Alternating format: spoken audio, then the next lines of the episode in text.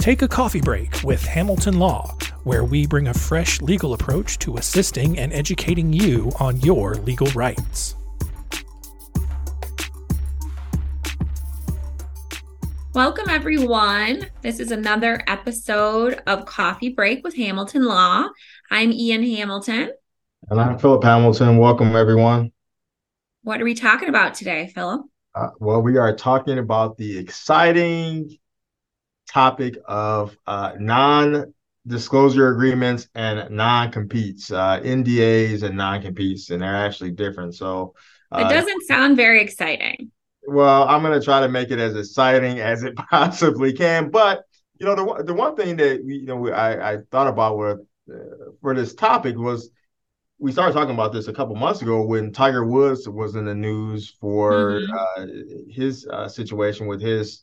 I don't know if it was his wife or his girlfriend, but they were going through. And again, I don't want to be a source of, of gossip or anything like that. But what what happened is that they were uh, in a relationship, uh, and uh, apparently uh, he decided that he wanted to end the relationship. But part of the the issue was that he she uh, his, his his former girlfriend or whatever she was uh, used to work at one of his restaurants or some business that he had a connection with, and he and she had had actually signed an NDA. So it, that issue reared its head during the, the, the process as to what she could disclose or what she couldn't disclose, or whether or not the, the non-disclosure agreement in and of itself was actually valid and could be upheld, you know, by a court. And would a court recognize that NDA, uh, there are sometimes some some limits to NDAs and and, and non-competes, um, and, and there are circumstances when um, uh,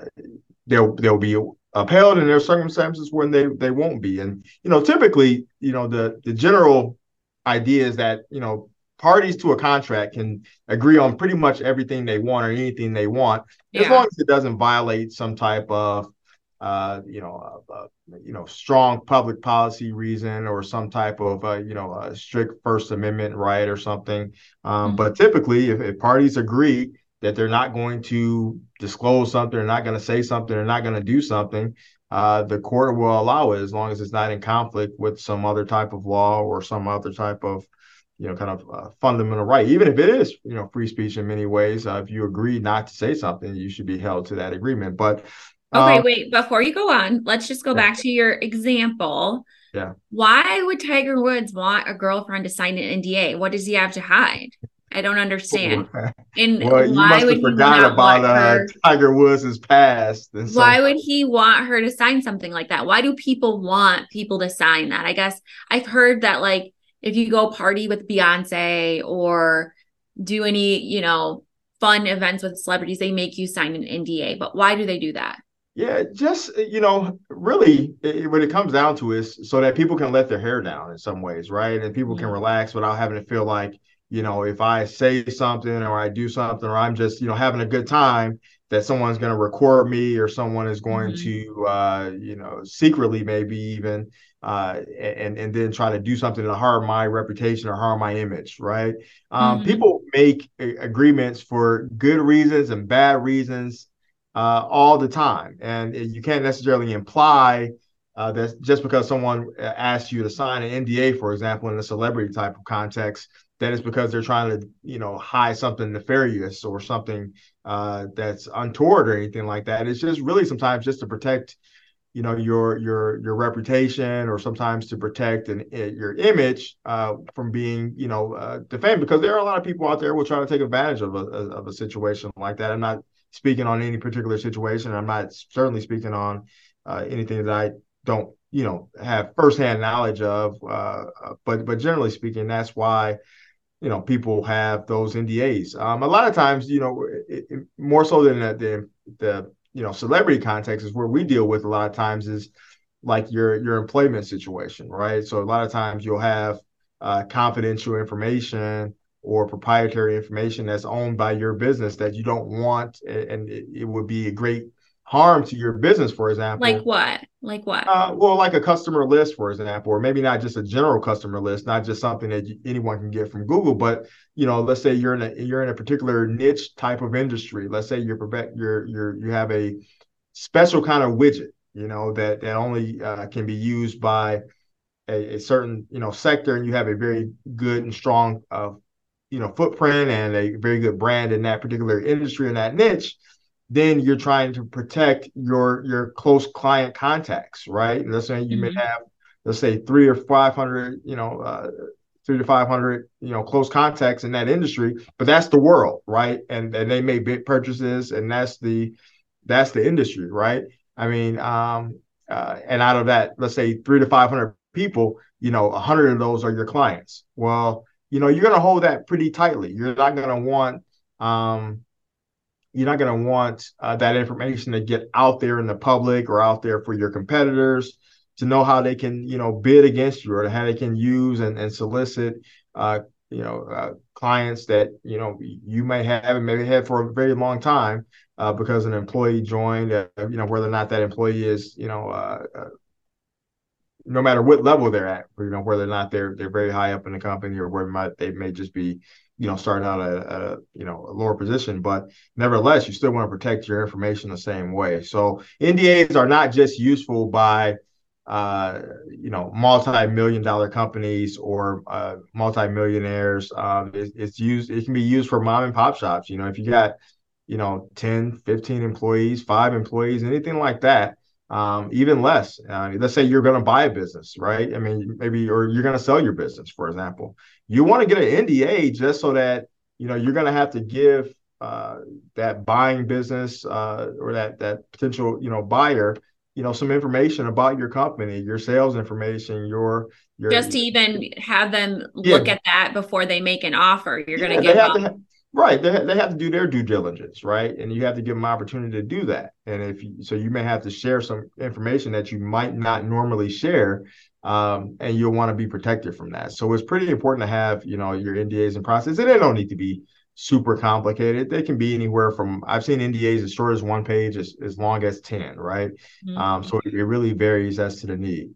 Is an NDA the same thing as a non-compete or is that no they, they go together or they, yeah, they can go together, right? I mean, so you can have one document that is a confidential, you know, like a confidentiality agreement that it really addresses not just the disclosure of confidential information or proprietary business information, uh, but it could also include a non-compete in and of as well, uh, in and of itself as well. But you could have a, a non-compete that is separate, and they really are separate aspects of uh, the the the um, the process. So, like a, a non-compete, for example, says that uh, you're not allowed to compete with my business for some duration and maybe for some type of geographic limitation, right? So a lot of period of time. Not, yeah, for, for like a, period a, period, of time. Of time. Right? Yeah, for a period of time, right? It's usually you're not going to have a you know non-compete for life. I mean, the the the idea with a non-compete is that, for example, you would have a employee that's departing, and maybe that employee is departing on good terms and favorable terms, and maybe you're even paying out some type of severance package or or separate you know separation package. Um, to that particular employee.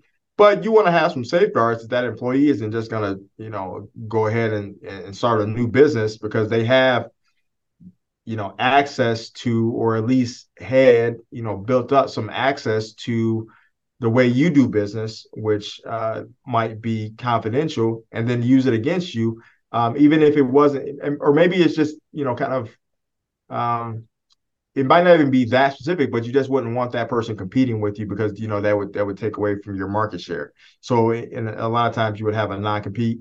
But again, the the shorter the the time period and the uh, the less restrictive it is, the the more likely the court is going to uphold it, right? So if you have a, you know, you can have I've seen non-competes as far as you know five years, even up to seven years, but typically they're they're uh, on average about two years long right? But if you can have it for let's say six months or a year is really all you need.